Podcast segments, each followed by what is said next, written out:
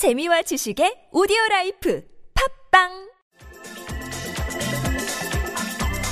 현직 변호사와 교수 천여 명이 징벌적 손해배상 제도 도입을 촉구하고 나섰습니다. 제2의 옥시 사태를 막기 위해서는 징벌적 손해배상 제도 도입이 시급하다는 주장인데요.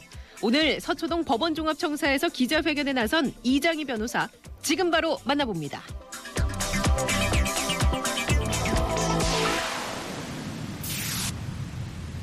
네, 이장희 변호사는 징벌적 손해배상을 지지하는 변호사 교수 모임의 사무총장을 맡고 계신 분이기도 합니다. 자, 바로 연결을 하죠. 여보세요. 아, 여보세요? 예, 예, 안녕하세요. 예, 그, 안녕하십니까. 네, 질, 어, 징벌적 손해배상 제도 참 많이 들어보기는 했는데 좀 그러니까 정확한 개념 어, 좀 정립하고 넘어가야 될 것 같은데 어떤 뜻입니까? 이게 이 제도가. 음, 네. 징벌적 손해배상은 그 피해자가 가해자의 고의적 또는 악의적 불법행위에 의해서 피해를 입은 경우 네. 가해자를 징벌할 목적으로 실제 손해액을 넘는 고액의 배상금을 가해게, 가해자에게 부과하는 제도를 말합니다. 그러면 악의적이거나 고의적인 점이 입증이 돼야만 이게 성립이 되는 겁니까? 예, 일반적으로는 그렇다고 볼 수 있습니다. 어, 그러면 이건 어차피 이제 법원에서 가릴 그런 문제인 것 같은데. 자, 그러면 옥시, 그러니까 이 가습기 살균제 참석을 해서 옥시 경우라고 한다면 만약에 이 제도가 도입이 된다면 적용이 될 수 있다 이렇게 판단을 하세요? 이번 옥시 사태처럼 이제 고의로 보고서를 자- 조작하거나 네. 또 이제 문제가 있음을 알고도 넘어갔을 경우라면 네네. 이 논의되고 있는 징벌적 손해배상 요건에 충족될 가능성이 상당하다고 볼 수 있습니다. 예. 그런데 좀 그 외국 사례가 어떤지 좀 여쭤봐야 되겠는데 제가 얼핏 그 뉴스나 이런 걸 통해서 보니까 우리나라는 주로 대륙법 체계를 따르고 있기 때문에 이 징벌적 손해배상 제도는 영미법 체계여서 도입이 힘들다 이렇게 주장하는 학자도 있던데 이건 무슨 얘기입니까? 아, 예, 그렇습니다. 이게 징벌적 손해배상 제도가 예. 영미 제도에서 발생된 제도이다 보니까 예, 예. 우리나라가 취하고 있는 법제구들은 이제 영미법 제도와 다른 대륙법 체계를 채- 채택하고 있습니다. 그래서 저희는 기본적으로 이제 불법행위에 대한 손해배상을 한다 그러면은 실손해액을 기준으로만 배상을 하는데 예. 이 징벌적 손해배상은 그 실손해액의 두 배, 세 배, 네 배의 손해배상을 하기 때문에 네. 그 부분이 맞지 않다는 그런 주장인 겁니다. 그러면 그 주장은 어떻게 받아들여야 되는 겁니까? 어떻게 평가를 해야 되는 거죠?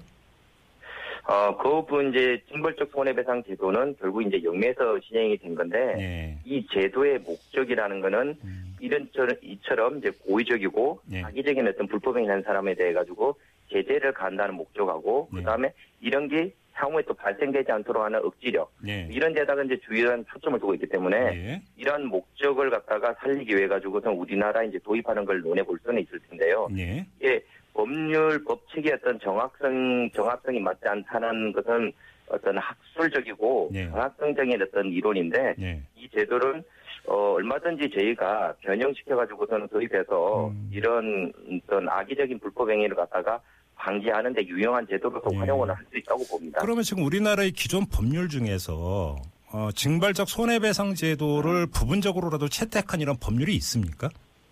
예, 현재 기존에 네. 이, 이 도입을 하자고 논의하는 데 있어서는 크게 두 가지가 있었습니다. 예. 첫째는 민법의 일반 불법행위 제도를 갖다가 어, 민법을 개정해가지고 도입하자는 주장이 있었고 예.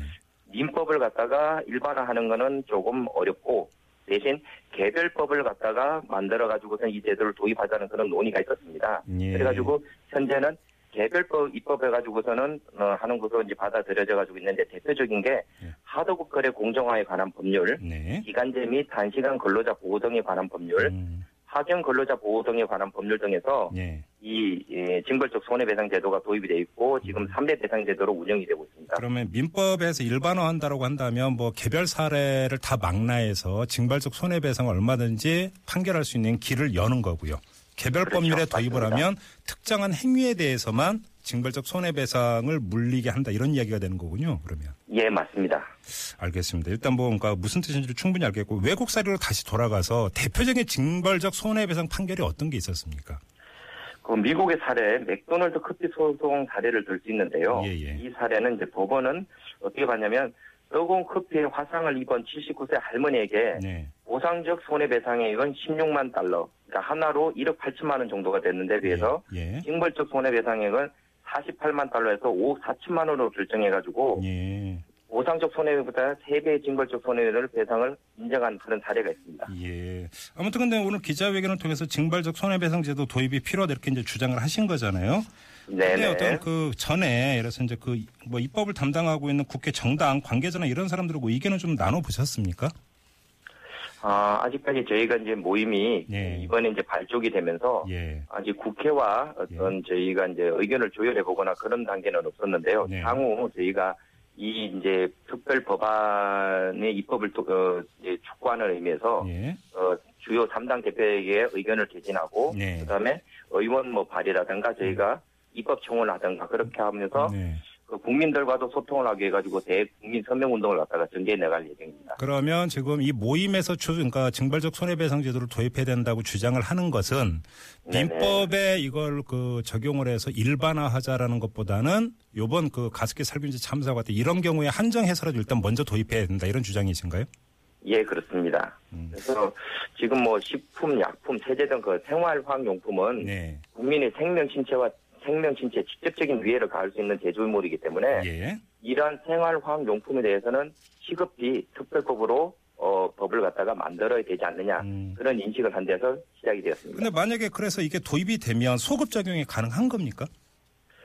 아, 소급 적용은 저희 예. 법체계가 예. 극히 예외적인 경우만 하고 있기 때문에 예. 입법이 된다 하더라도 소급 입법은 조금 어렵지 않을까 그렇게 생각이 듭니다. 그러면 가습기 살균제 피해자들이 이 징벌적 손해배상 제도가 만약에 도입이 된다 하더라도 네네. 그 어떤 적용을 받고 할 수 있는 가능성은 거의 없다 이렇게 봐야 되는 거예요? 거의 없다고 볼 수는 없는데 그건 결국 이제 국민 전체의 어떤 의사가 예, 예. 모아지고 그다음에 국회에서 그걸 받아들인다면 예. 입법자들이 그렇게 한다면 가능할 수도 있는 길이지만은 네. 일반론적으로 봤을 때 소급 입법은 굉장히 대단히 예외적인 음. 경우만 인정된다 그런 말씀입니다. 아무튼 그럼 이게 도입하자라는 주장은 일반 법률에 명시하는 게 아니라 특별법 형태로 도입해야 되는 겁니까? 지금 저희 입장은 그렇습니다. 예, 특별법 형태로 해서 도입을 하자 이런 거군요. 네네. 알겠습니다. 오늘 말씀 여기까지 듣죠. 고맙습니다, 변호사님. 예, 감사합니다. 네, 지금까지 징벌적 손해배상을 지지하는 변호사 교수 모임의 사무총장을 맡고 있는 이장희 변호사였고요. 자, 여러분께 이 문자 참여 방법 알려드려야죠. 뭐 저희가 소통을 지향하고 있으니까 여러분 뭐 의견, 질문상 무엇이든 상관없습니다. 아, 50원의 유료 문자인데요. 우물장 0951, 우물장 0951로 아, 문자 보내주시면 되고요. 아니면 카카오톡 이용하시면 무료로 문자 보내주실 수 있습니다. 방송 내용 중에 어떤 것이라도 좋습니다. 지금 뭐 인터뷰를 통해서 징벌적 손해배상제도 도입을 해야 되는 것이냐 이 이야기도 한번 나눠봤는데요. 이거에 대한 여러분들의 의견은 또 어떠신지 한번 지금 바로 한번 여러분께 의견을 구하는 뭐 이런 내용도 있을 것 같네요. 자, 1부 이렇게 마무리하고 2부로 넘어가겠습니다.